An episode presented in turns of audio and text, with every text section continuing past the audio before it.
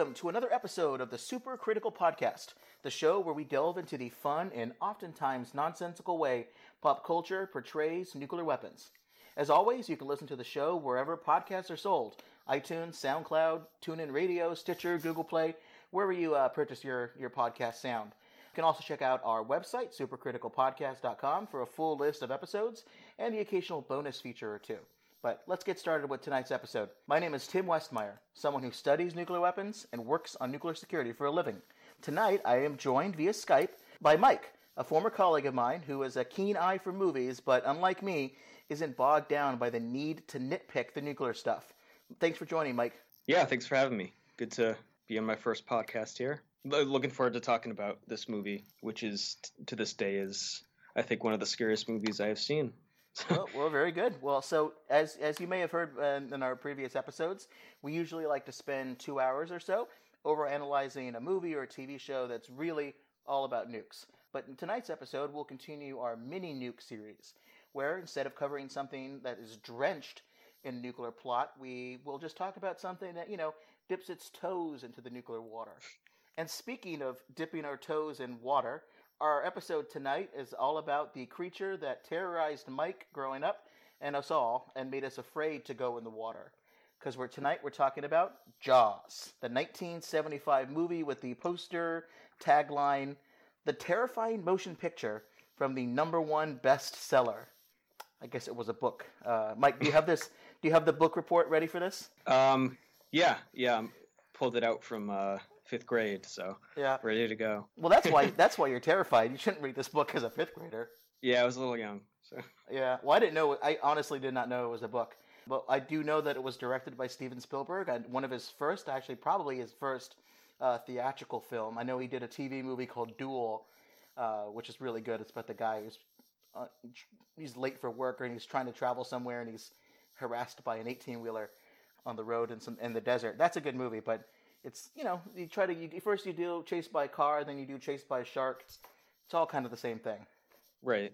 But we have three main cast members for this. It's a kind of a small movie. There's a few other fun characters, but really we should be concerned with three main characters. We got uh, Roy Schneider playing Martin Brody, who is a former big city cop and now the sheriff of a small town beach on Amity Island, uh, which I guess is supposed to be like Martha's Vineyard, somewhere up Was there it in was the northeast. part of it shot there, right?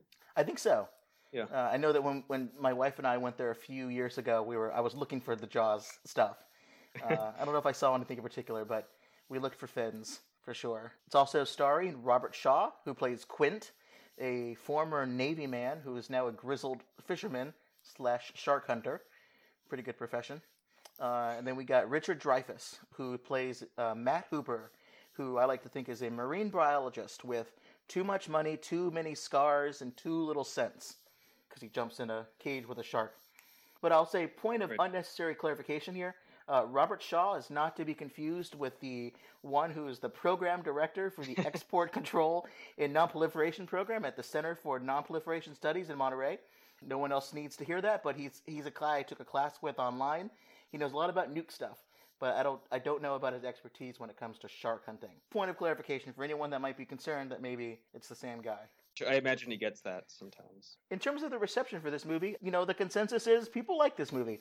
On Rotten Tomatoes, it's got 97%. I don't know who those 3% are that don't like it, but most people do.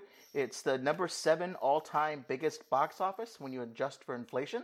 Roger Ebert gave it four stars. It's got three sequels, a video game, and a theme park ride. So All right, yeah. it's done well for itself. These the sequels were not directed by Spielberg. Is that Yeah, they weren't. okay? That's what I Um, thought. The second one I remember not being too bad. It's kind of got a fun uh, story there. It's like almost more on land. It's they don't go out to sea. It's all kind of in the water cove area uh, near the Amity Island, I think.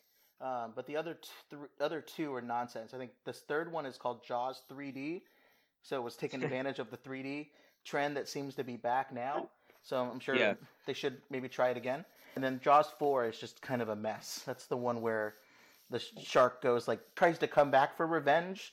It knows that the Brody family killed its ancestors, and now it's out for revenge. if I'm not mis- I think I read that uh, Martha's Vineyard, which is where a lot of it is filmed, it actually experienced like a 15,000 person increase from the summer that was filmed Huh. to the following summer around that time. So it actually resulted in um, an increase of in tourists, which is kind of counterintuitive. You would think so, yeah. Really think about it, but hey, I, you know, if it works, it works. Yeah, people like- somehow. And it's good for the people at Martha's Vineyard. They need their beach money. right, right. Their summer, their summer beach money. That's all they. At That's all- all they want.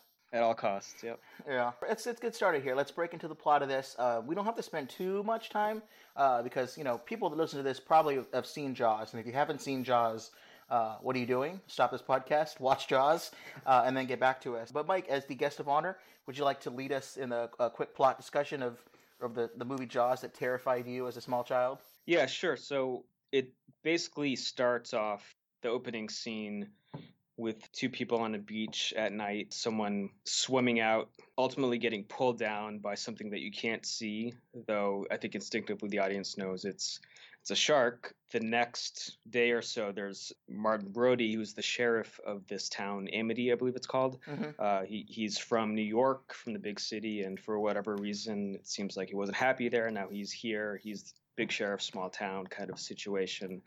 He finds the uh, body of this girl, all, or what's left of it, rather, the following day on the beach. Has, is told by a few people maybe it's a propeller, maybe it's something else. He wants to be cautious, so he has a bit of a confrontation with the mayor. I love I love the mayor in this movie. yeah, really is the stereotype personified of the politician Hmm. who's in, focused on ensuring profits at all costs. And so he, of course, the mayor is adamantly opposed to even putting a temporary halt on people coming to the ocean, let alone going in the water. The mayor does get his way in the short term. Ultimately, what happens in one of the following scenes is that uh, a young boy gets eaten by the shark, ostensibly Hmm. the same shark. We don't, again, we don't see much of the shark, but we do see the fin this time. So at this point, there is, and I believe I'm still on the timeline here. There's a meeting with the mayor, um, local town folk, the sheriff, discussing what they're going to do about this. Where the mayor effectively offers a three thousand dollar reward for anyone who can bring the shark in and kill it. At this point, they just think it's like a regular shark. You know, Yeah, there's no idea of how large it is, or you know any sort of, as we'll get to later, maybe extra cunningness on the shark's part, or, or, Mhm. or whatever. So at this point, we're in a small uh, meeting space where we get introduced to Quint, who's arguably the best character, most interesting character in this movie. absolutely. Maybe, maybe in, in you know the past couple decades of these types of movies, he, he gives off the air of you know this character that we've probably seen in previous movies, someone who's been there, seen it, has the scars to prove it, and, Mhm. and is, is listening to everyone talk about this terrifying thing like they know what to do with it. Um, essentially, he says he'll go catch and kill the shark, but he asks for an increase, seven thousand dollar increase. So he wants ten thousand dollars. That doesn't happen. So you, what you have is essentially everyone and their mother out on boats trying to catch the shark. I think also all of them are drunk too. A lot of them are drunk. yeah, yep. the fishermen. Yeah. Um, and around this time, Matt Hooper, played by Richard Dreyfuss, who is the marine biologist, and I can't I can't stop thinking about George Costanza when I when he says he's a marine biologist. yep. Uh, Yeah. uh, not the same not the same situation, but he comes because I think he's heard about the attack or the attacks that have happened. He meets with the sheriff, goes and looks at the remains of the girl who was killed at the beginning of the movie, and he flat out says this was not a propeller, this was not an accident, this was a shark. And not only was what was it a shark, it's bigger than I've ever seen or knew existed. Hmm. So both uh, both Hooper and uh, Sheriff Brody confront the mayor about this. Again, all their warnings seem to fall on deaf ears, especially after some of the town folk come back with a shark they've actually caught. And at this point, the mayor wants to believe, and most people want to believe, that this was the shark that was killing people and, and they can go back to their normal lives. Of course, the marine biologist Hooper says, no, this is probably a tiger shark. This is could be the shark we were looking for, but Mhm. probably isn't. It's probably still out there. You probably want to play it safe. Of course, they don't. A little while later, people are in the water. You know, it's 4th of July. Yeah, they keep talking about it's Fourth of July weekend. It's like they make all their money over the course of the year, it's like nothing compared to what they make in the summer on the beach. Right, It's, like- it's it's, a like big deal for or them. Yeah. make or break financially. The mayor sees that no one's actually going in the water. They're all they're all sitting and lounging on the- on the sand. No one's going in, so he gets one of the people he knows, basically forces him to go into the water to lead by example, and it works. You know, a a bunch of kids, everyone else joins them, and they all go in. They're having a good time. They're frolicking. But of course, it doesn't take long until the actual shark shows up. This time, it it kills a full-grown person, almost kills the son of the sheriff because he goes into shock as a result. Ooh. At this point, we're in a hospital. With uh, the sheriff's son is recovering, and you can see the mayor is noticeably shaken up. He's he's vocally telling himself what he did was in the interest of the town, hmm and at this point, the sheriff convinces him to let him offer the extra money to Quint so he and Hooper and Quint can go out on a boat and track the shark and kill it. So the three of them go out on a boat. I believe it's Quint's. The orca. Yeah, and this is this is probably I would say what almost half of the movie. I always think it's longer on the boat than it is. It actually might be almost close to a third of it's on the boat. I have to look at it, but it's definitely not, you know, any more than a half of the movie. Right. People, people like always forget that that part of the movie. It's like in Willy Wonka. People people forget that half of the movie is they're not even in the chocolate factory. It's like all this other stuff that no one cares about. It's like get to the get to the chocolate factory, get on the boat. Right. Yeah, there's a bit of build up to, to them getting out on the ocean. Obviously, you know, you have to build build up this uh, this menace lurking beneath the ocean. But once they're on the boat, I can sort of tell it's a Spielberg movie because there's a good blend of you know comedic relief and action, s- suspense. There's a bit of classism going on between Mhm. Quint and Cooper. For some reason, I always remember the term "college boy" uh, being thrown about, saying, you know, you know, you pay all, pay all this money for for this college, but you don't know how to tie a knot, etc. So Well, as someone who's paying student loans forever, uh, it's certainly Quint really got right to my right to my gourd. Really got me in the gourd. yeah, yeah, I think that applies to a lot of people. But you know, it's a while while they're on the the ocean. Um, initially, they, I believe, they come into contact with the shark. You're gonna need a bigger boat.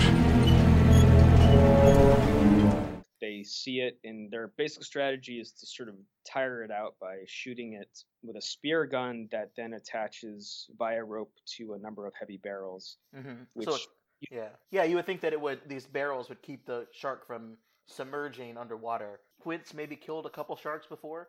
This is his Right. thing. He knows how to do it, but I don't think he's ever come up against something like this. and this is the point in the film where we realize that the shark is, is not a normal shark. Not only is it 25 feet long, it's also clearly more intelligent than a shark should be, certainly any kind of shark. And we realize this because no matter how many times they shoot it and attach barrels to it, it, it still manages to go under the boat. It still loses the barrels. So they realize they're up against something more challenging than they thought hmm so after uh, one or two of these encounters there's a scene this is probably one of the more memorable scenes in film where the three of them sort of get drunk up in the boat at night after dinner and they're they're exchanging kind of do- doing this pissing contest where they're saying you know who has the bigger scars um, you know who's been through the most who's has more of a right to call themselves a man essentially. Uh, Dreyfuss's character hooper of course shows a few scars. One of them he claims was caused by i think it was a manta ray. Hmm uh, Quint shows like a loose tooth or a tooth he got knocked out. They, the two of them, they, they keep sort of going back and forth. And in the something I think is interesting is in the background you see Sheriff Brody. He almost wants to jump in there, uh, and he starts to sort of lift his shirt up to reveal what is clearly a scar. But then then he puts it back down and actually doesn't say anything. And in this this sort of speaks to his hesitation to go into the water, which is made clear earlier in the movie, but never really just it's never really explained why he's afraid of the water. So you get get an image of maybe something traumatic happening to him as Hmm. a child, and and maybe he just doesn't he can't talk about it. But that never doesn't really get resolved. But in this scene, the most important thing, certainly for our purposes, is that they're all laughing, having a good time. Then Quint really uh, dampens the party when he when he reveals to them that he was in fact on the USS Indianapolis during World War II, which for everyone listening is is the ship that brought parts for the atomic bomb that was used against Japan at Hiroshima. And this is a ship that was uh, sunk by torpedoes by the Japanese, which resulted in a lot of men being out on the open ocean eaten by ravenous sharks. And, and Quint was able to survive this. Forget exactly how many people survived, but um, I, I know we'll get to that but he basically, you know, one thing he says is, you know, I'll, I can't ever put a lifesaver on after that. I can't really go into the water. So what ensues essentially is a final showdown between the three of them and the shark. Quint, perhaps poetically, gets eaten by the shark. Dreyfuss's character goes under a cage, essentially Mm-hmm. underwater in a cage, to get close to it so that he can, I think, poison it with a with a spear. Yeah. Uh, that does doesn't work out because the shark almost tears through the cage. yeah, because it's a 25 foot, three ton shark. That's probably why. Right. That's just my educated guess. It's probably a gigantic shark that didn't let this happen. An intelligent, gigantic shark, right? Yeah, that'll Yeah. usually that'll usually do it. Yeah. And for most of the rest of the movie, it's just the sheriff alone on the boat, which ends up sinking because the shark keeps ramming into it in an attempt to sink it. So it's clearly it's, it's a shark on a mission at this point. hmm And uh, uh, Sheriff Brody is able to actually finally explode the shark by tricking it into eating a Scuba tank. Yeah. scuba tank, right? And then shooting it while it approaches him with its mouth open. Smile, you son of a.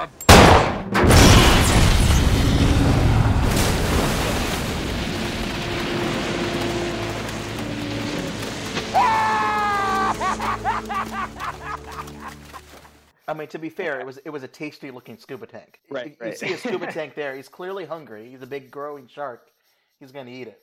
Right. So the shark blows up. All the while, of course, uh, Hooper is, I believe, he's hiding underneath uh, the ship because he narrowly escapes the cage and was able to stay submerged underwater um, with his tank, I think. But so he finally resurfaces after the explosion, meets with the sheriff.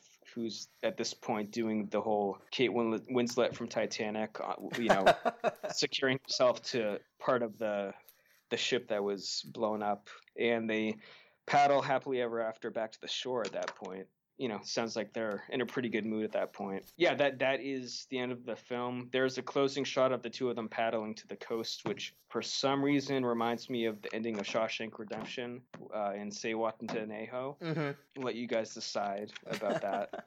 I never thought I'd see my friend Hooper again. kind of touching, you know. Yeah. I always wonder what Hooper and Brody did when they got to shore. Like, did they go take a nap? Did they have a steak dinner? Did they, I don't know. Some, some like, what, what would you do at, after something like that? I guess, you know, see your family and something, but have a drink? Yeah, that's a good question. Maybe go go. I, I assume they go straight to the sh- to the mayor to the mayor's office, and Punch Um, him in the face.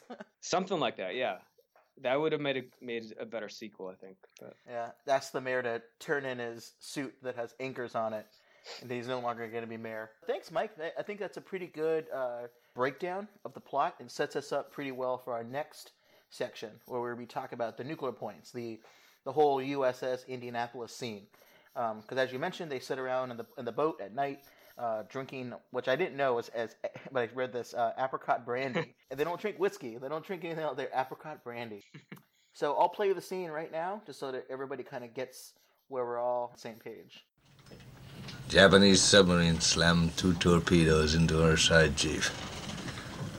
He was coming back from the island of Tinian the Leyte, just delivered the bomb, the Hiroshima bomb, which our bomb mission had been so secret, no distress signal had been sent. Very first light, Chief. Sharks come cruising. Sometimes that shark, he looks right into you, right into your eyes. You know the thing about a shark, he's got lifeless eyes, black eyes like a doll's eyes. When he comes at you, he doesn't seem to be living until he bites you, and those black eyes roll over white, and then. So 1,100 men went in the war. 316 men come out. The Sharks took the rest June the 29th, 1945. Anyway, we delivered the bomb. Yeah, so this scene is interesting. This is a we talked about earlier how this movie was based on a book. This whole scene and the whole thing of Quint being an old Navy man from the USS Indianapolis is a, an addition that they added in to the movie, which I thought was kind of cool. So it's definitely something that they they thought about and, and decided to put into it. They brought in a few other guys to to come in and punch up the dialogue and to write some scenes. The guy who wrote this monologue is, is a director and a writer named John Milius, who you may know he directed Red Dawn, the, the old Cold War scare movie, and a bunch of the Dirty Harry movies. So he is famous for the lines of uh, "Go ahead and make my day," "Do you feel lucky, punk?" Also, he wrote the line "I love the smell of napalm in the morning" from uh, Apocalypse Now, and uh, this is this guy is a, a Renaissance man. He's the inspiration for Walter Sobchak in The Big Lebowski, and he's the so you know he's interesting. Yeah. He's he's probably the most interesting man in the world. He also was someone who helped to start the Ultimate Fighting Championships, the UFC. And it was the uh, the guy who came up with the idea of them fighting in an octagon. So this guy's kind of done a bit of everything. Uh, I think he's, he's famous for being uh, a strong, you know, red-blooded conservative in liberal Hollywood. He's got some writing chops because this scene, I remember this is one of my favorite scenes in all of film. I always wanted to memorize it, and then when you have to do you know, you're sitting around a campfire and everybody's doing talking about their talents or singing a song. I always wanted to do this monologue. I'm still working on it, and I, I think I'm just gonna go out trying to find some camping trips. Maybe camping on the beach the Right, the, the night yeah. before we go out on the beach, and I'll just do that whole thing. Scare And scare my course, fellow that- campers. I think we talked about how it, it got maybe one of the highest nods you can get by being parodied in It's Always Sunny in Philadelphia. It's, it's Um, it's pretty good. I think a lot of yeah. people. I watched the YouTube video of it recently, and all the Mm-hmm. uh, the commenters said, uh, I, "I just saw this in a, Always Sunny in Philadelphia, and someone told me to check it out." Enough of that. Let's get to the, the actual story itself. So you, you did a good job of kind of starting it, and we go through a little bit of the things that I saw because it's really a fascinating story because it's real. It's not something that they just made up for for the movie. It was the greatest single loss of life at sea in the history of the U.S. Navy, in addition to being the largest shark attack in recorded history. So it's 1945. You have the USS Indianapolis, which is a Portland class Navy cruiser. It's not a huge ship, it's very fast. It doesn't have its, a lot of guns, it doesn't have the radar capability to detect submarines that are trying to blow it up, but it, it's fast, usually has a protective escort, but it was the perfect ship that the US military and the US scientists and government that were involved in the Manhattan Project, when they needed a ship to take the parts from the atomic bomb from where it was being constructed very quickly to Tinian, where uh, the Enola Gay eventually took off to drop the bomb on Hiroshima. They decided that the USS Indianapolis, which had just gone through a couple different battles and was in California and San Francisco being repaired, it was ready to go, and they decided to, to use that particular ship. And this was the, the Hiroshima bomb, the little bo- little boy, as it's known. So it left San Francisco July 16th and delivered the parts on July 26th. So in 10 days, it crossed the Pacific. That's a pretty fast ship. It was traveling without a protective escort. So after it finished this mission of dropping off the parts uh, for the atomic bomb, it then went to Guam to refuel. Uh, and then on the 28th, so a couple two days after it dropped off the parts, it was on its way to the Philippines to do a little bit more training missions to get ready for a possible land invasion of Japan. But mission success. Pretty much everything's good so far. But unfortunately for the people on that boat, stuff got crazy on July 30th. Early in the morning, the ship was hit by two torpedoes fired by a Japanese submarine that had been patrolling in that area for quite a while. The boat sank in 12 minutes, which I think is terrifying to think about. Like, you imagine you're asleep in the middle of the night, and then 12 minutes later, you're stuck in the middle of the ocean with no one. I'll fly on a yeah, I'll fly on a plane before a submarine any day. Really. It's uh pretty scary. Oh boy. 1,196 sailors and Marines were aboard the ship uh, when, when it was unsunk. 900 of them ended up in the water. The rest of people went down with the ship or, or died in the explosions because the explosions, uh, the torpedoes targeted the power center. So the power went out, uh, which is one of the problems why they weren't able to evacuate as many people because the evacuation orders, they didn't have an intercom that they could tell everybody to jump off the ship, go to a life, you know, lifeboat, uh, which I guess there weren't a lot of lifeboats too. Uh, so it was pretty frantic. Over four days, the the sailors and the marines that were in the water were exposed to the sun, dehydration because there was no fresh water, very hungry. There were a couple of rations that they found, but most of the time, uh, they they you know they starved for those couple of days. And on top of that, uh, as Quint and Mike mentioned, there were some sharks that started to attack them. And the whole time, no one reported them missing because the ship was supposed to arrive in the Philippines on July 31st, but there was no requirement at that particular time in the Navy to report ships of that size that were larger ships missing if they didn't show up. Obviously, this changed after the event. Um, the Navy had some new procedures on tracking ships at sea, but it wasn't until an anti submarine military plane, fortunately, a U.S. plane, saw them and then called for rescue on August 2nd. So between the 30th and August 2nd, they were pretty much floating at sea. 321 sailors and Marines were pulled out of the water, and only 317 survived. So a couple of those that were pulled out of the water uh, still succumbed to their injuries. Yeah. Um, obviously, the crew was mad because their ship was was sent from Guam without a protective escort. There was intel that the military had supposedly that was showing that a Japanese attack sub was in those waters, but the message never made its way to the captain of the USS Indianapolis. And a message was this is something I didn't know about. A message was intercepted by the Japanese attack submarine that basically was talking about them celebrating that they destroyed this the ship, which they thought was a much larger ship, but they you know celebrating that they destroyed it. But the, the U.S. military thought that it might be a trick to get them to come do a rescue, and then they'd be attacked again. So they didn't believe it. One of the saddest part about this whole story is is the captain of the USS Indianapolis was court-martialed over this whole thing because someone had to be Mm-hmm. blamed, and a lot of people who who may be their fault for not telling them that there was a Japanese attack submarine that didn't give them a protective escort. All of these different factors, you know, someone had to be blamed. So they they blamed the captain. It's fascinating. They at, by that by that time the Japanese had surrendered, and they subpoenaed the captain of the Japanese attack submarine to come to the trial, the court-martial trial. And they asked him, "Is there anything the captain could have done to avoid your attack?" We ordered him to Wow. to zigzag back and forth, and that's like a technique that they can do to avoid submarines. And he's like, "Oh no, we know you do that. We have ways to track you. Even still, we would have gotten you." But regardless, he was court-martialed, and it wasn't until the year 2000 when he was exonerated by Bill Clinton. Finally Right, came through yeah. this. But unfortunately, a few years before that, the captain took his own life because he lived with the guilt that he felt that it was his responsibility and his fault that they were attacked and everyone had to go through this. So it's kind of it's a it's a pretty sad story there. At least there was some ending there for his family and for history, but it, it's quite an ordeal. Yeah, for sure. And it makes sense why this would be something that the writers and the director of this movie would want to have one of their characters, you know, talk about it. My favorite part of that scene is when, because they're laughing, they're drinking, they're laughing, they're having a good time. Brody asks uh, Quint, "What is that tattoo that looks like it had been removed?" And Hoop and Hooper's joking, "Oh, but it said mom."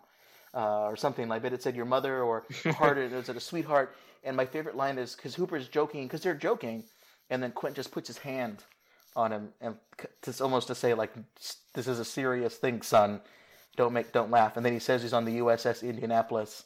And then hooper's eyes just go from you know laughter to complete solemn stare. And just you were on the uss indianapolis? And it just the whole scene turns. It's one of my favorite parts Right. of that. Yeah, that that's that was yeah. I think as you were talking about some subtle acting there, uh, you see Quint's face sort of just it's becomes sort of morose and almost pale at, at times. So. You know, this is a guy who is a grizzled man this entire time, you know, joking, singing, um, you know, various Irish drinking songs, and uh, just all of a sudden has the thousand yard stare and tells his story. But as good as the scene is, as powerful as the acting is, uh, it's our job on this podcast to get super critical about it. So here's a couple things that I that I came across when I did some research for this, and I, I think it's interesting. So I want to you know get your reaction to this as someone who maybe have watched the movie a couple times. You know, when since between the ages of five and now, uh, But this is, these are some things that I, that I found really interesting about the nuclear side of this. So Quint's story, basically, is, is more or less correct. Um, there's even parts of his story where he says, you know, he talks about the sailor friend of his whose legs were bitten off and no one knew. He basically was, he got tipped over and then you upside down and you could see that his legs were bitten off. Like that's a story, that's a real survivor account. So all these different details are, are really interesting, but there are some odd things that they do get wrong from the history of the nuke side and also just a few weird kind of technical things. Uh, one, for example, the date is wrong that he says. He says it was June the 29th when the ship was sunk, but you know, as we talked about, it was actually July 30th. Right. I I would say maybe it was because the character had been drinking a bunch of uh, apricot brandy. That may be the reason, because he was also wearing an army jacket instead of a navy jacket. Uh, a few things like that, but that's okay. Maybe he had just been drunk for a really long time when he bought the jacket.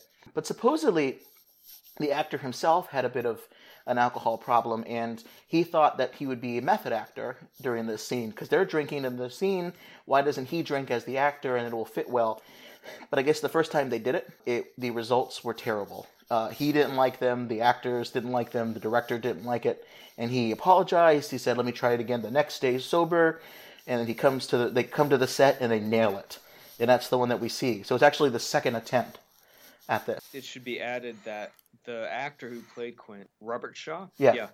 Uh, Again, not he- again not the professor. right. Yeah. Full disclosure. Apparently, out of all the money that this film made, being what the highest grossing film of, of a summer up to that point, and, Seventh and seventh of all time uh, of all time. when you in, you know adjust for inflation. Right. So, despite the enormous financial success, uh, the actor didn't make a dime because he Huh. went into this movie already having troubles with the IRS, and apparently he there were there there are several. We could maybe do a whole podcast on this, but there were complications between him and the IRS, and the fact that they were shooting in these several different locations. That at the end of the day, he essentially in order to incur any further uh, penalties or jail time or, or whatever, he he didn't. He basically wasn't paid. Oh, you're wow. talking- You're talking about an unpaid actor here at the end of the day. An unpaid actor who's like one of the best actors of all time, doing one of the best movies and scenes of all time. Wow, I didn't know I that. have to, I have to think that somehow, even subconsciously, affected his performance. Ooh. Maybe help. You know. Well, supposedly it was one of the worst uh, and most difficult shoots. Like it's really hard to film on water, and it's Spielberg's first movie. It's difficult. My my family, uh, my my uncles had boats, so we were always out on the water during the summer, and it's hard just kind of walking around. And as a kid, I didn't like it as much as I probably would, you know, if I was an, a, an adult man to appreciate it. I can imagine it's hard enough to walk around, and then, except then imagine trying to film, keep you know sound going and, and the lighting to be right, and the whole time there's the shark, the robotic shark's not working, all this crazy stuff. Wild. Uh, I guess I should have mentioned earlier the the shark's nickname on set was Bruce, which I guess is the the name of Spielberg's lawyer. So Great touch. but a couple other things were odd about the scene. So not only was the date wrong, but he got the numbers off a little bit. Uh, he says that 1100 went in the water, which you know, it's a, it's a good number, but it was it was 900. So he ex- exaggerates the number a little bit. He says that 316 came out of the water. Well, it was actually 321 that came out alive and 317 that eventually survived. These are little things that are nitpicky. It's just kind of fascinating that you would have the real life story and then not have the, the details correct. But again, it makes sense when you think about the fact that he redid the scene, and the scene is great. So mm-hmm. maybe we don't. I shouldn't nitpick um, the details. But the things that I will nitpick are some of the stuff when he says that he delivered the A bomb, the bomb, the Hiroshima bomb. That his cadence there is great. They didn't actually deliver the whole bomb. I think this is something that, that's interesting. So on the boat, there were two things that got loaded very much hush hush, secret. Pretty much everybody on the boat, even the captain, who claims later on he knew what it was, but all real accounts show that they didn't know what was on there. That, that, that these bomb materials were there. They knew it was something having to do with the war and that it was top secret. That's pretty much it.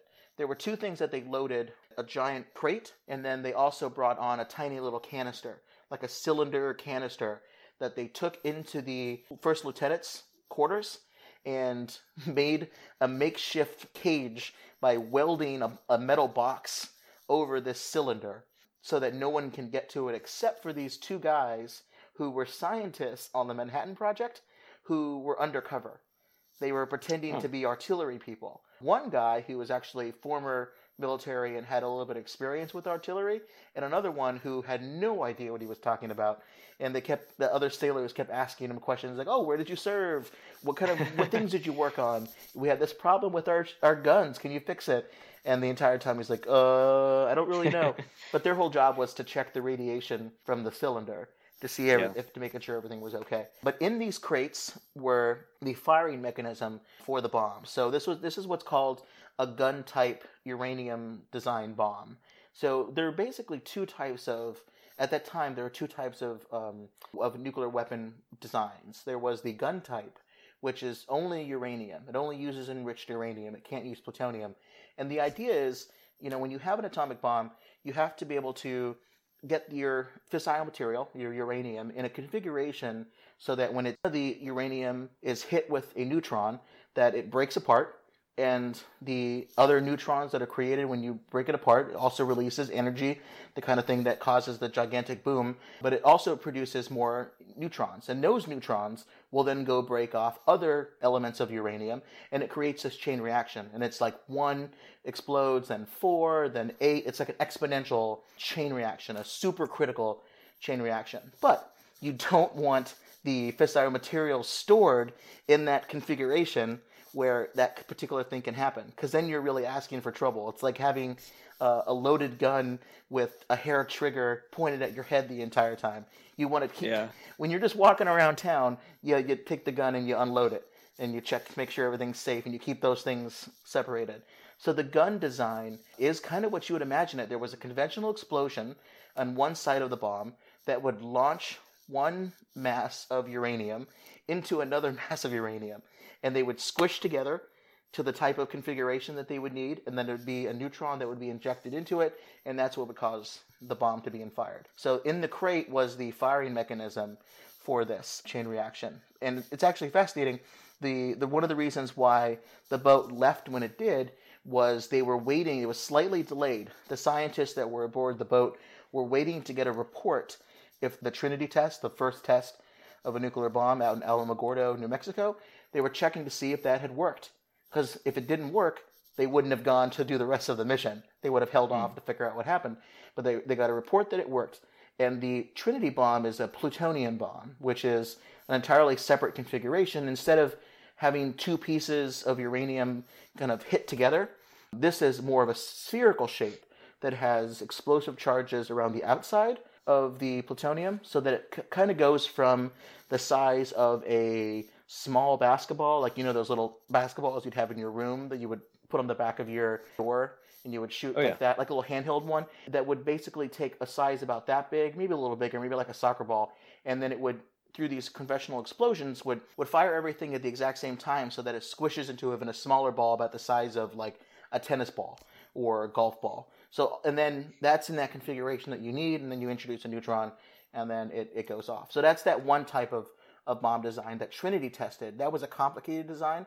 They didn't know if it would work. The bomb that Quint brought over, the bomb parts, that whole um, little boy configuration, the gun type design, was never tested. They just knew it would work. It's that simple. The design that the South Africa had, which they never tested theirs either, uh, at least not publicly, was a gun type design. It's very simple. It's not that complicated. Well, so, so they were they were counting on it working, not necessarily knowing for sure. Right. They, they had a good, the scientists involved had a very, very strong sense that this would work. They weren't sure if it would work through the plutonium side. Right, okay. One interesting thing is a little side note you can have a gun type design using plutonium because plutonium's rate of spontaneous fission is too high for that configuration to work. It would just fizzle out when you would try to fire them together. So, of that gun design, there are two major components, the two different pieces that get hit together. One is called the projectile, or nicknamed the bullet, and then the other thing is the target, the thing that remains stationary that the other thing gets fired into. So, it's not like there are two things on either side and they both have a conventional explosion and they meet in the middle. So you imagine like firing it down like the barrel of a gun. One thing stays on the right side, and then there's an explosion on the left, and it brings it together. But this is something that's always fascinating: is that the there's two pieces of it. One of them is a cylinder, and the other one is like a donut, like a long donut with a hole in the middle. And they this the donut itself is the thing that gets fired down the barrel and meets the cylinder on the other side. So ba- Huh. so maybe it's like if you go to a restaurant and you order onion rings and they're like gigantic onion rings that are stacked on top of something and there's like a little stick in the middle that holds all the onion rings together. you know what I'm talking about? Like Yep. yeah, so it's kind of like that. So if you imagine the onion rings being fired down a barrel into the stand that's going to hold the onion rings, that's kind of the way this configuration worked. So the thing that the USS Indianapolis had was the target, and that was actually made of uranium. It was six rings uh, that were designed to fit into the donut when it got fired over to it. And the rest of the bomb, so they didn't transport the whole bomb. The rest of the firing mechanism, the bullet, the the donut, the onion rings that get fired into the other thing, that was um, made in a different location. So these things were essentially created and then shipped immediately. So they were created in two different locations. The rest of the material was flown on uh, three C 54 Green Hornet flights from Albuquerque over to the same location, arriving two days later after the USS Indianapolis. So there wasn't the whole bomb if the airplanes didn't make it, say they crashed, or those other parts weren't configured in time, there would be no bomb. They still had to assemble it once they actually got to the island, and then that was the thing that was then taken over uh, in the Enola Gay over to Hiroshima. And most of the sailors, as I mentioned, they didn't know about this mission. They didn't find out about it until after they had gone through this ordeal and they were recovering in Guam. Then they heard about the bomb, and then they realized what their mission was. Quint makes it sound like he knew about the bomb ahead of time, and that it was their mission, and that they delivered it, and there was a success. Uh, maybe not, but it seems like maybe when the first time I saw it, thought that he would knew, but no one knew. Right. Well, if if they found out afterwards, then it, it's hard to know. You know. Yeah, it makes at least a sense of we went through all this crazy stuff, but it ended the war. So maybe they feel a little bit not okay, but there's at least more of a sense of it. They wish that there was these other things that would have gone right, but the mission itself was a success. Yeah. Um, another thing in the movie I thought was interesting was when Quint said that they they didn't send a distress signal because their mission was secret. So they it was a secret mission, so they wouldn't send a distress signal. But I thought that was interesting within the context of the movie because they were already spotted by a Japanese attack submarine. So they should have sent out a distress signal. You know, in in real life, that part of their mission wasn't a secret anymore. They had already accomplished their mission. Right. Yeah. They had actually gone to Guam to refuel, and then the ship was going to another location to start to get ready for the planned land invasion in case the Japanese didn't surrender. But in real life, distress signals were sent out. Uh, there was a question about whether or not they actually went, you know, made it into the air because the power was out. But they went through the motions to send the signals, and three listening stations in the Navy heard this distress signal. Unfortunately, one of the signals uh, was received by a commander who was drunk, so nothing happened. Another one was received by someone who was asleep and ordered his soldiers not to disturb him because he didn't want to be bothered by anything at that particular time. And then a third one thought it was a Japanese trap, so they didn't do anything. So there was definitely a this distress signal sent out. It was received according to a, a number of sources, and just nothing happened.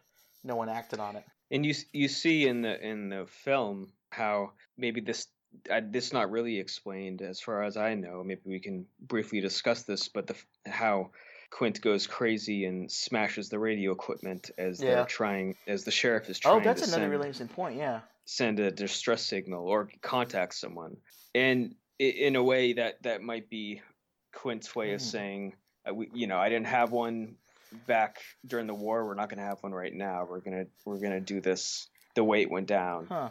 Um, I wonder if um, I'm sure people have thought of this is funny now because this is the first time I've thought about this. I've seen this movie probably 30 times. There's a sense that he's going through a little bit of PTSD.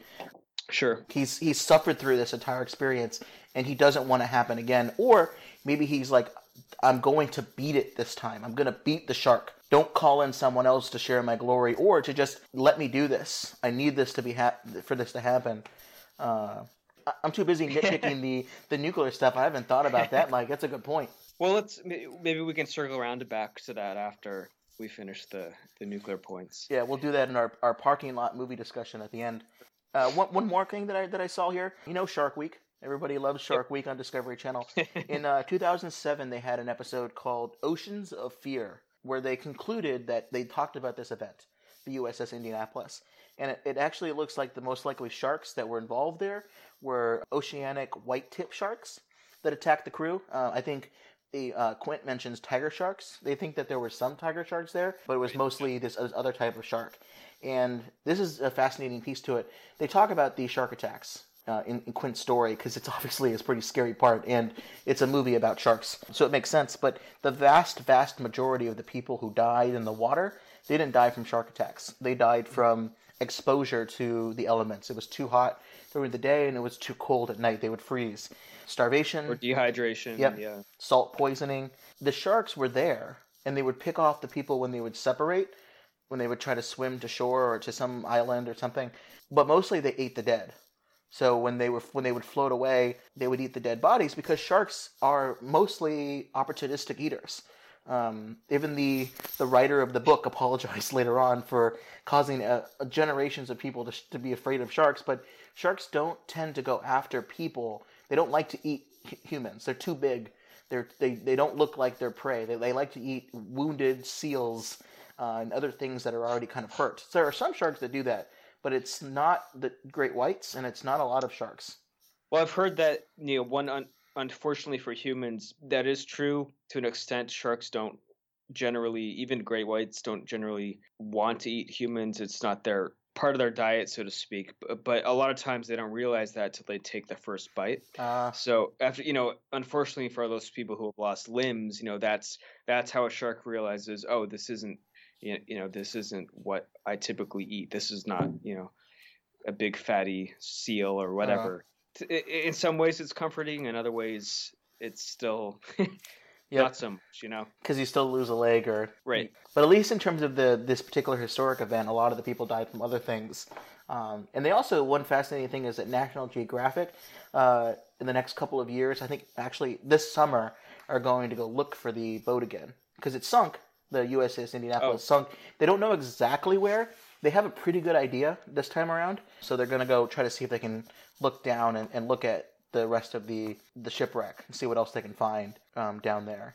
So I think that'll be kind of a fun thing. So people should tune in this summer to the to the National Geographic channel or magazine. I don't know, one of them. So that'll be kind of cool. so after this story, after Jaws finished, it was very successful. The uh, producers wanted there to be a prequel that would cover this story, the USS Indianapolis, and would have like right. a young Quint. So you know how in Star Wars now there's going to be like a spin-off story with young Han Solo. They wanted right. to have a young Quint, see what his life was like, but instead they couldn't. That'd be that. a fascinating casting process, I think. Yeah, who who's grizzled enough as a younger? Well, it's pre-grizzled.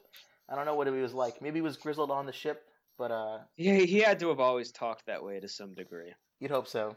I, I, yeah. I, I wouldn't want it to be something that he picks up when later on when he moves to uh, to Amity.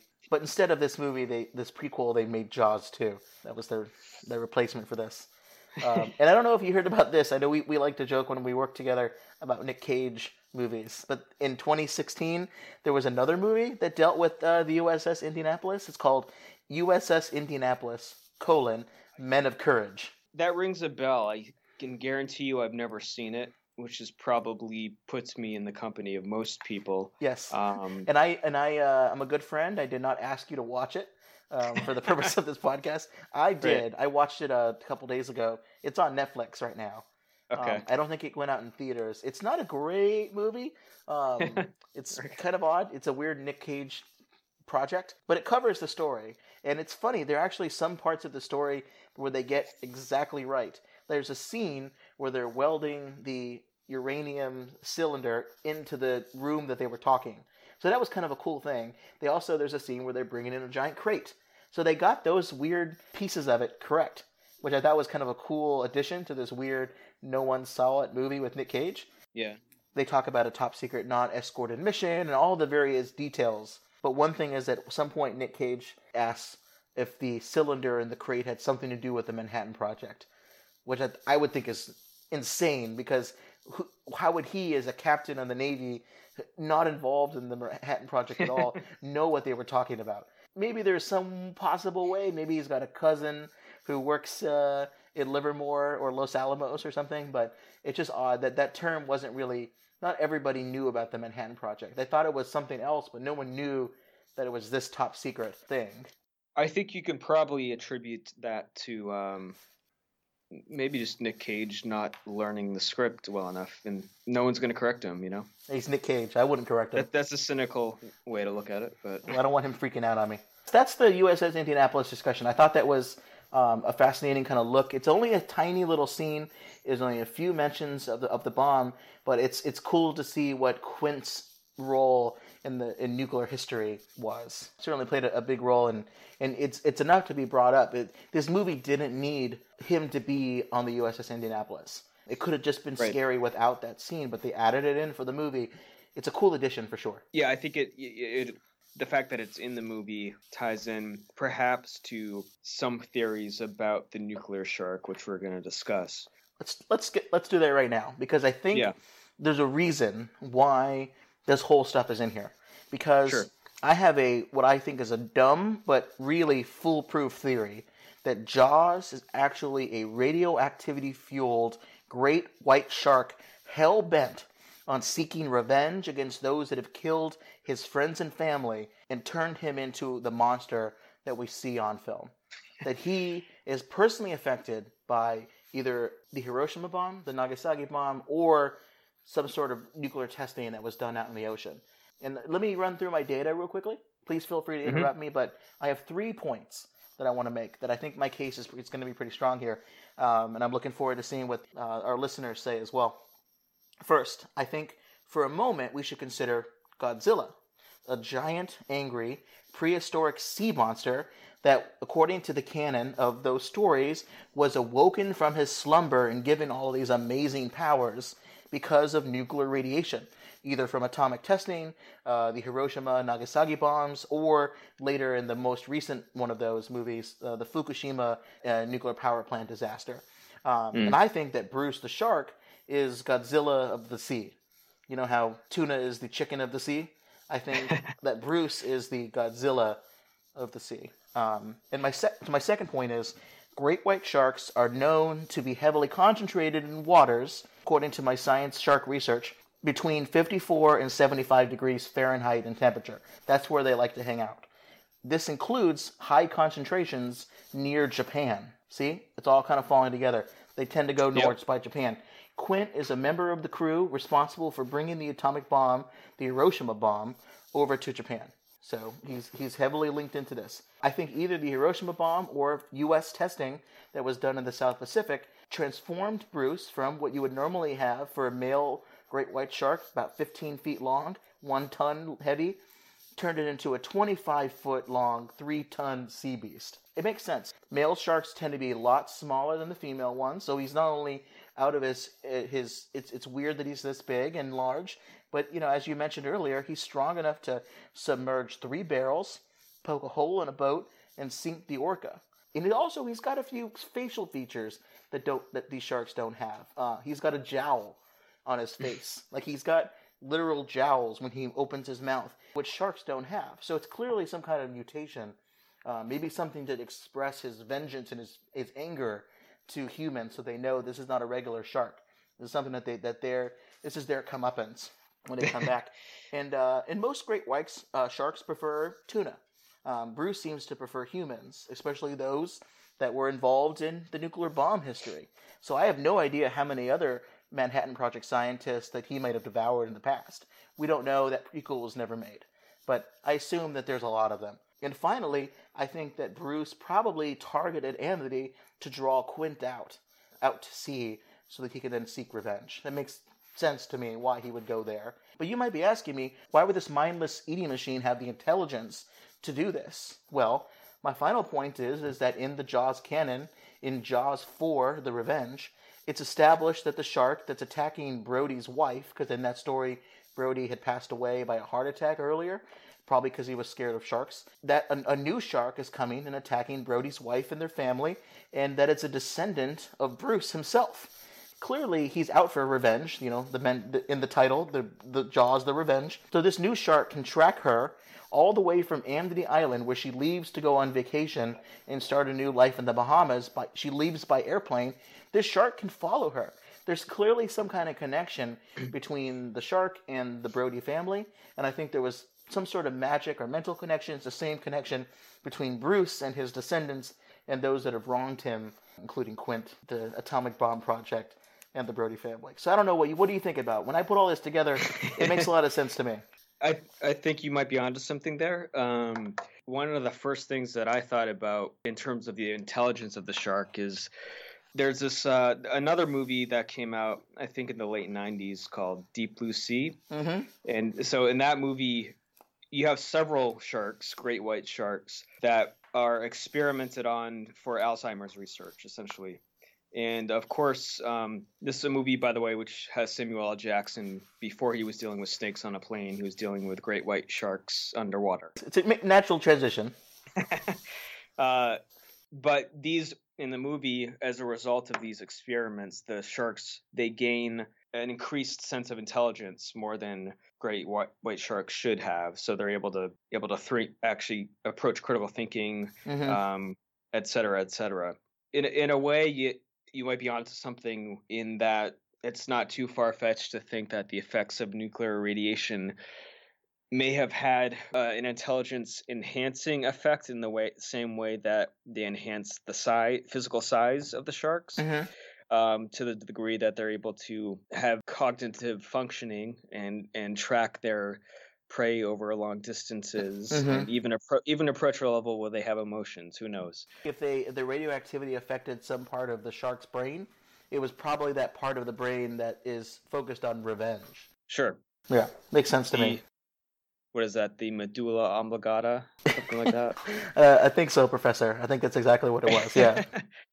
and and maybe putting you know so there's that very hypothetical but plausible you know of course plausible science there there's also maybe an element of the shark acting as um, some you know some dev- device for uh, fate in the movie in that Hmm. we talked a little bit about Quint. You know, he's going berserk in many scenes on the boat. He sma- you know, smashes the radio. He also he basically purposely he overworks the engine, even Mhm. though even though Hooper is repeatedly warns him, "You're going to burn it out. You're going to burn it out." He doesn't seem to care. He- on multiple occasions, he can he can stop the ship from from being stranded so that he's mano a mano with the shark. You know, he has multiple chances to avoid that.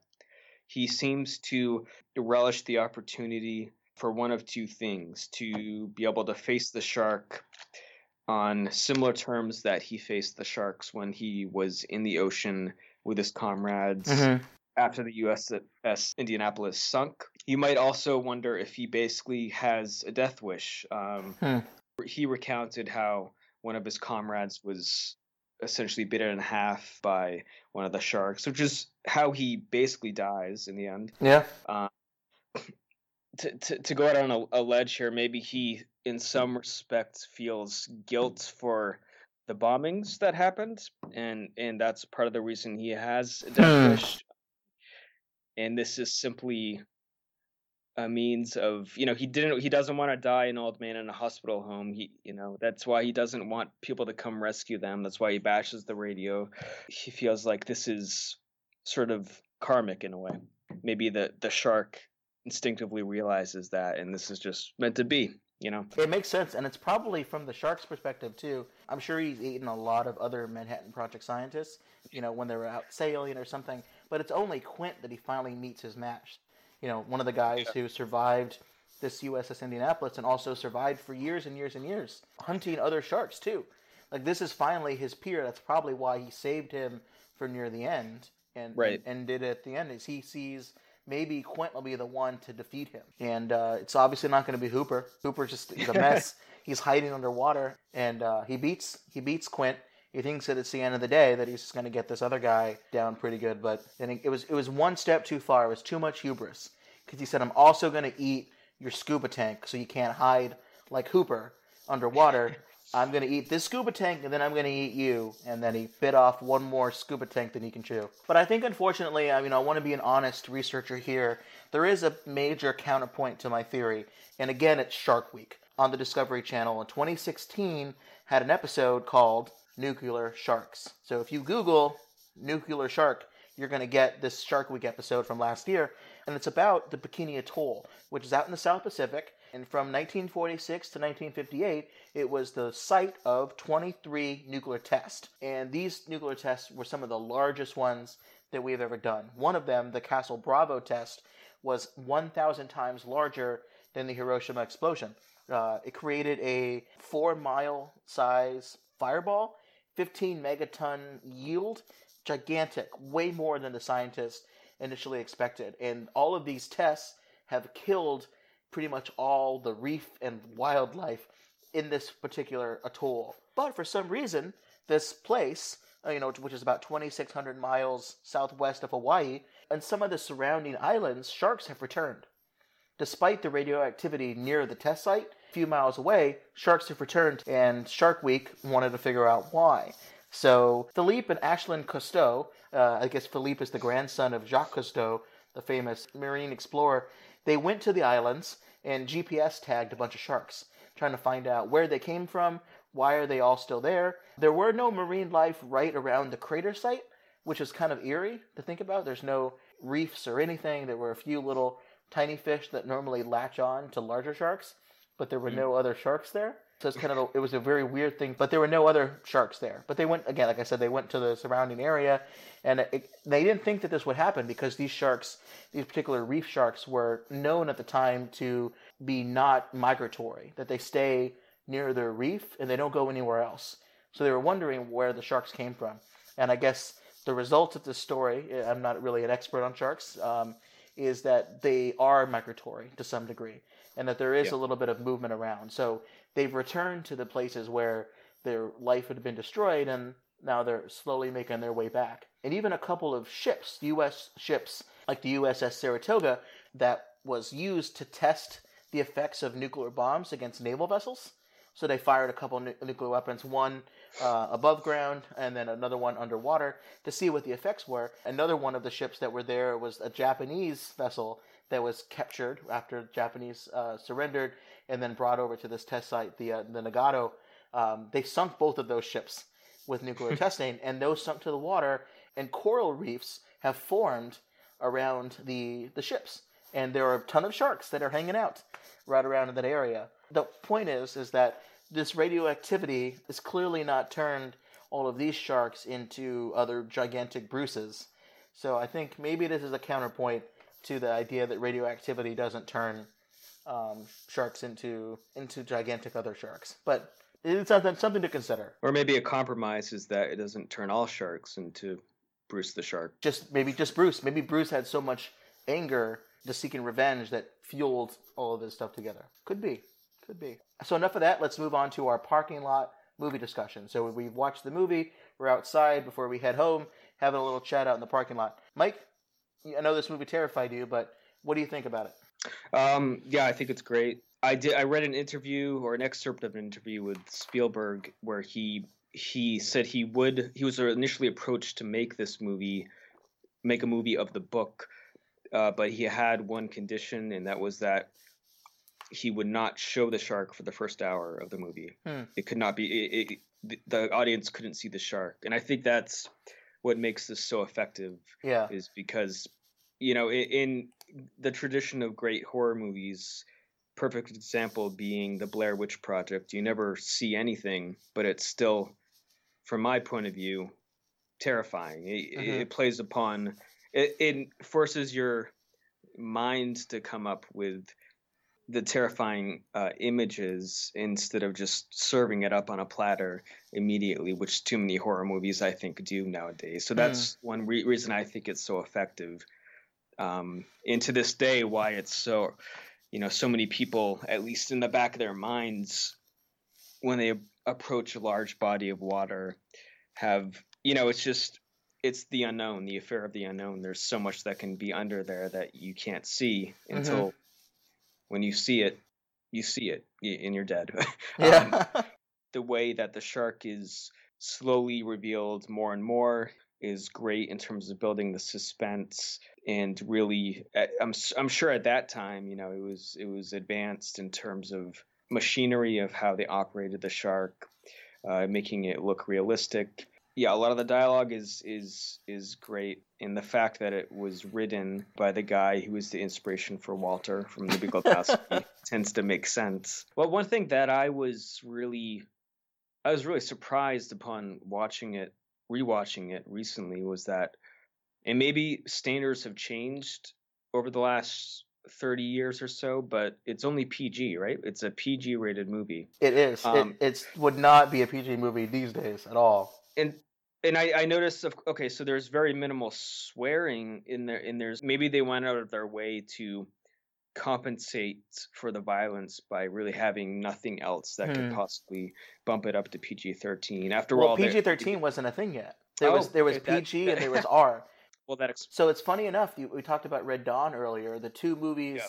or a couple of the movies that really brought that into a, a reality that it needed to be another area between PG and R was Yeah. Indiana Jones and the Temple of Doom. The whole Oh. scene where that guy gets his oh, heart. yeah. rid- Yep. uh, that's uh, they would someone gets their heart pulled out of them and they still see it beating before they die. That's uh, that's probably not something to show your children. Yeah, I think that's another movie I saw too young. Um, it's a theme with me. yeah, yeah. Uh, so Red Dawn was actually one of the first, I think, PG thirteen movies. So it, it took okay, that. I was gonna say yeah, that it took that into seem like effect. R. Yeah. Yeah, uh, there was I mean, a lot of shooting and stuff, but it was, it would have been a PG movie a couple years before. But I don't really have much else to add except the fact that I agree what you were, what you had already mentioned, and that especially how the suspensefulness of this movie and the pacing of it still holds up for me at least t- to this day. I showed it to my wife for the first seeing it the first time a couple days ago. We had some beach vacation planned later this summer, and she didn't cancel it, but she definitely made me watch the movie with the lights on uh, because I'm sure she'll be thinking about it when we're back on the water. But one thing I'll mention is you talked about like how horror movies, some of the best ones are those that you don't see the thing that's trying to get Right, you, yeah. uh, and you fill it in with your imagination. I think this movie is great because it's kind of a lot like some of the best zombie movies, where the zombies are certainly a threat, but the real threat is people and humanity and kind of how we break down when Yeah. bad things happen like this. Because I think the townspeople in this movie are the absolute worst. They all they care about is their summer beach money. They just need that summer sweet summer beach money so they can I don't know buy another boat to do something with or it's always like they have to they have to make the money so they don't care if a tourist comes in and gets eaten. It doesn't bother them. You know, let's take the risk. Let's roll the dice. They're not really uh, risk adverse is what they should be when it comes to shark attacks because you have one shark attack and it's proven to be a shark attack, no one's going to come to your beach ever again. So I think that's kind of interesting. I think the townspeople are almost the true horror of this movie because still, you know, if my theory holds up, Jaws is just seeking revenge, and if he's he seems to be the hero of the story, and Quint's the uh, the antagonist. He's doing what sharks do.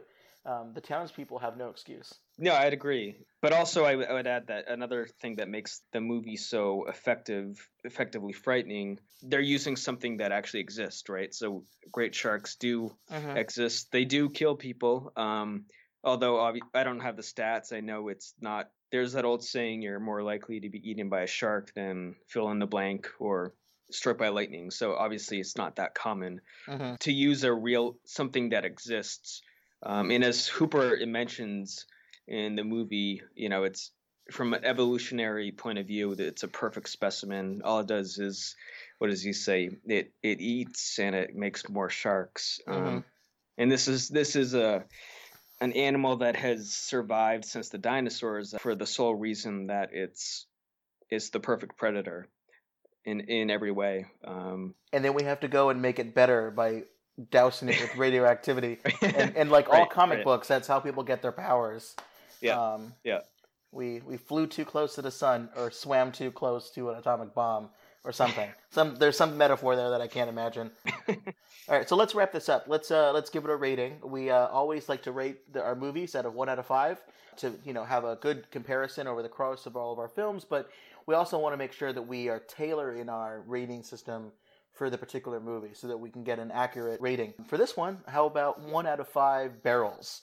you know the barrels that they use to tie the shark so, uh, tie to the shark so it doesn't swim underwater. Because I think if you got one of those barrels, it's weak. It's not going to keep any shark at all above the water. Um, but you got five barrels. That's pretty good. I don't know if Jaws can handle five barrels. Maybe, maybe Bruce the shark could handle five, but I think five is a pretty good thing. So let's say, how many uh, barrels, one out of five, would you give this? I'm gonna give it four.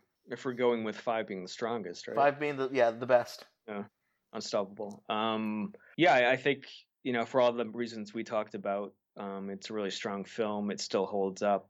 It's the story's great. It's good acting. For some reason, I can't give it a. F- And you can go. By the way, you can go if you want to. You can go half a barrel. Now, half a barrel may not work because if you cut a barrel in half, it's no longer buoyant. But let's pretend like Yeah. it's a smaller barrel. Like they've got like you've got a keg and you've got a pony keg. This is like a pony barrel. If you would like to go fractional, yeah, I'll, I'll, I'll go. I'll go that route. Four and a half. four and a half barrels. Okay. Yeah. I- I'm gonna give it five. I don't. This might be the first time I've given a perfect rating uh, on our podcast. I just think this movie is a delight. Uh, There are some things that are maybe a little um, weird about the like the dated nature of of the movie, um, a little bit. But I think all that stuff that charm kind of comes together well for me, and I, I enjoy this movie. I still enjoy it. I would have loved to have seen this movie when it first came out and to see what people how scared they were how amazed people must have been when they first saw it because it was such a, a groundbreaking film. And I think the fact that we're still talking about it since 1975 and it's just a movie, it's a simple story about three people trying to take down a shark.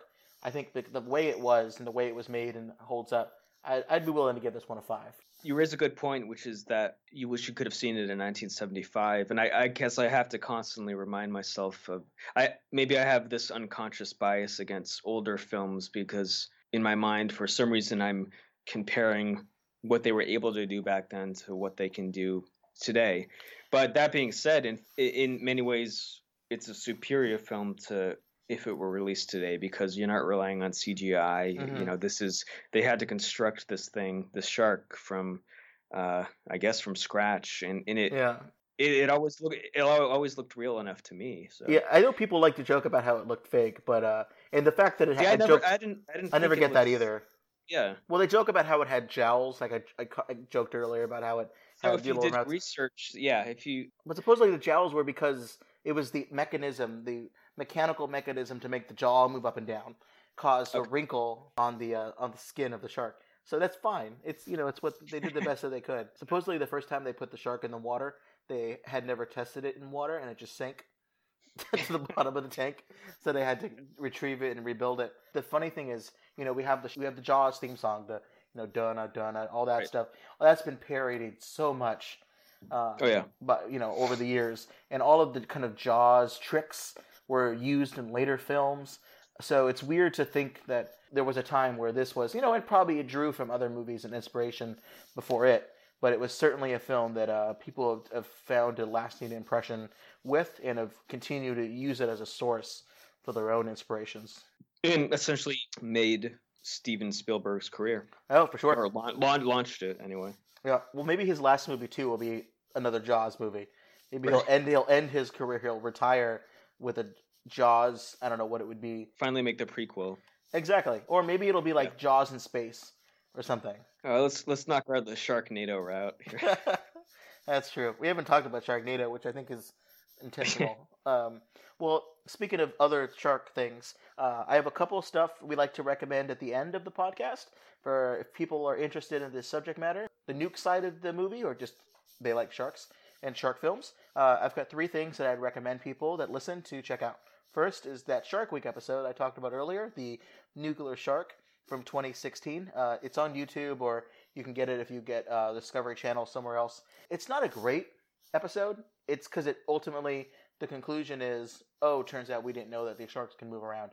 Uh, but it's kind of cool. There's a lot of history of the area uh, where they, we did so many of these nuclear tests. Essentially, in a paradise, beautiful location, we nuked it a couple times. Eventually, before we went to underground nuclear testing uh, out in, in Nevada. But it's a cool story. I think it's worth checking out. The second thing is a there's a group called Atomic History who collects first-hand accounts of people who were involved in the Manhattan Project and try to get a sense of kind of what their life was like, a lot of oral history. And they have a great page dedicated to the USS Indianapolis and its role in nuclear history. I think there's even a mention at the end about Quint's story in Jaws. So I, I will I'll link to that in our show notes and on our website, supercriticalpodcast.com, so you can kind of check that out. It's a cool way of how people that deal with nuke things look at this story. And finally, there's two movies I'd recommend that these have terrified me.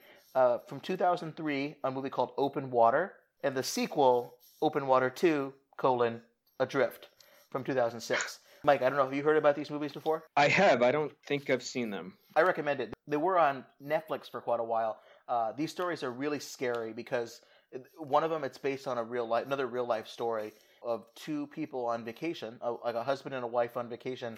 Were they left? Was it they yes. were left behind? Okay, yeah. I've seen the previews. I have not seen the movie. Yeah. Yep. Due due to an accounting error, because uh, they're supposed to count heads of the people yeah. that go in the water. They're on vacation. They are on a charter boat. They go out and and they scuba together in like a buddy system.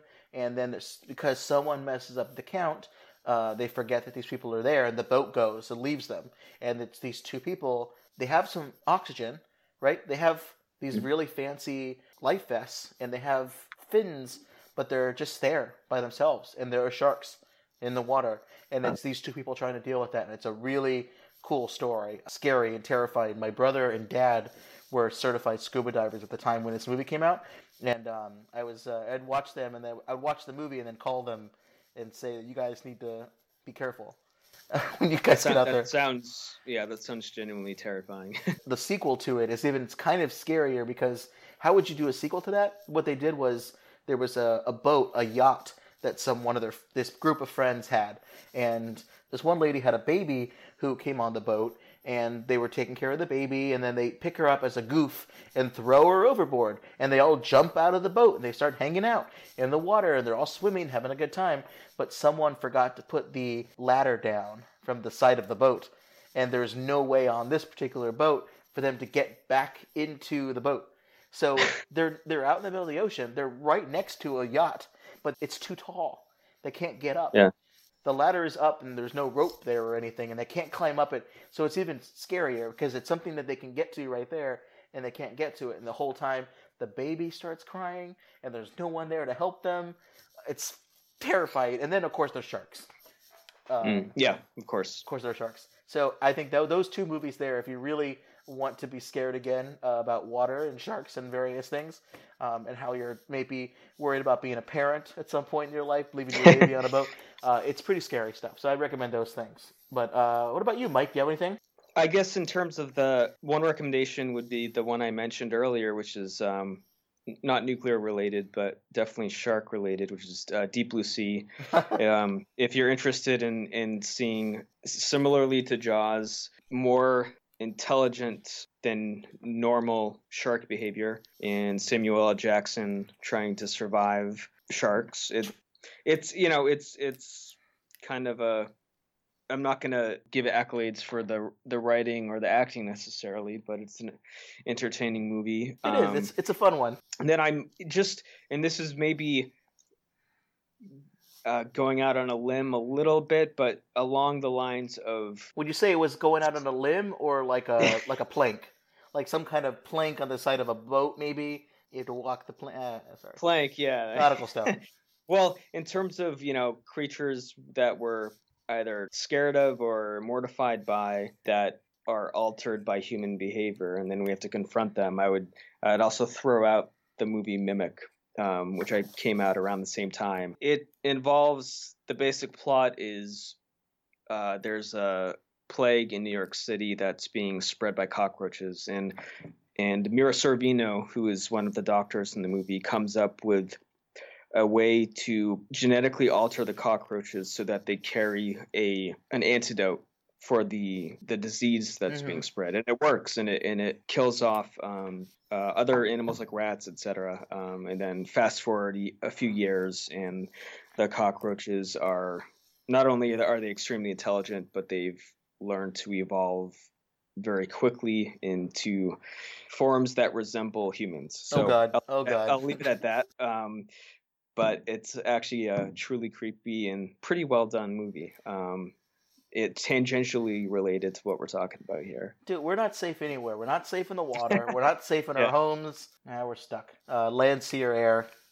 Because you're on in the air, you got you have snakes. Yes. Yeah, nothing to worry about. Uh, Mike, thanks very much for coming on the podcast. Appreciate you coming on here and, and giving your keen insight. Even for a movie I've seen like 30 times, learning more and more. So I appreciate your side of it. I'm glad you can see the movie and enjoy it without having to worry about the nuclear side like I do. Yeah, well, thanks for having me on. And I, you know, I had never really known about the nuclear component to this movie, and it was fascinating learning about it. So, hoping the audience feels the same. Thanks for listening to another episode of the Super Critical Podcast. If you have any suggestions for future episodes or, you know, want to tell us what we got wrong, there are a couple ways you can contact the show. We're on Facebook, facebook.com slash supercriticalpodcast. We're on Twitter, at Nuclear Podcast, and email supercriticalpodcast at gmail.com. And if you've enjoyed the program, we'd appreciate it if you would consider subscribing on iTunes or wherever you listen and leave a review. It really helps us grow the show. And uh, we can also, you can put some comments there about what future episodes we should handle. So until next time, this has been Tim Westmeyer. This has been Mike. And remember, if it's pop culture and radioactive, we are bound to get super critical about it. Have a good one and stay out of the water.